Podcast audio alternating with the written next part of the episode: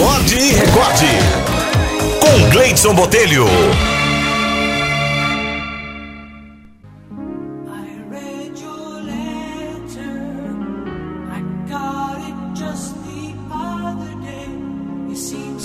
A historinha de hoje é sugestão do Marcelo Amorim, se chama Eternidade.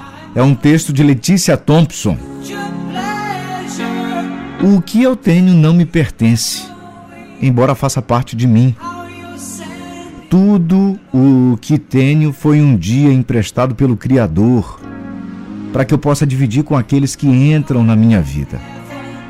Ninguém cruza nosso caminho por acaso. E nós não entramos na vida de alguém sem nenhuma razão. Há muito o que dar e o que receber Há muito que aprender com experiências boas e negativas. É isso. Tente ver as coisas negativas que te acontecem como algo que aconteceu por uma razão precisa.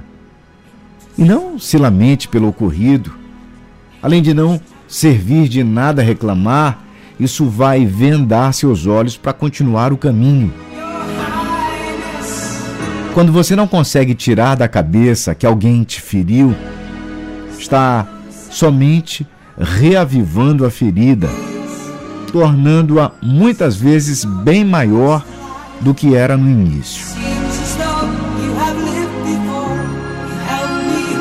Nem sempre as pessoas que te feriram voluntariamente, muitas vezes é você quem se sente ferido e a pessoa nem mesmo percebeu.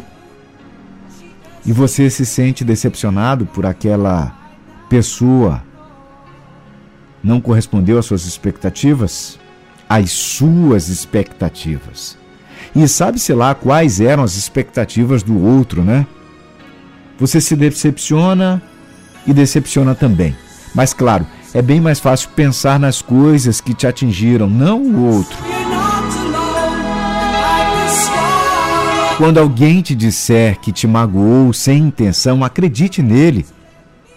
Vai te fazer bem. Assim talvez ele poderá entender quando você o magoou e sinceramente disser que foi sem querer. Dê de você mesmo o quanto puder. Sabe, quando você se for, a única coisa que vai deixar é a lembrança do que fez aqui Seja bom, tente dar sempre o primeiro passo, nunca negue uma ajuda ao seu alcance. Perdoe e dê de você mesmo. Seja uma bênção. Deus não vem em pessoa para abençoar. Ele usa os que estão aqui dispostos a cumprir essa missão. Todos nós podemos ser anjos. A eternidade está na mão de todos nós. Viva de maneira que, quando você se for, muito de você ainda fique naqueles que tiveram a boa ventura de te encontrar.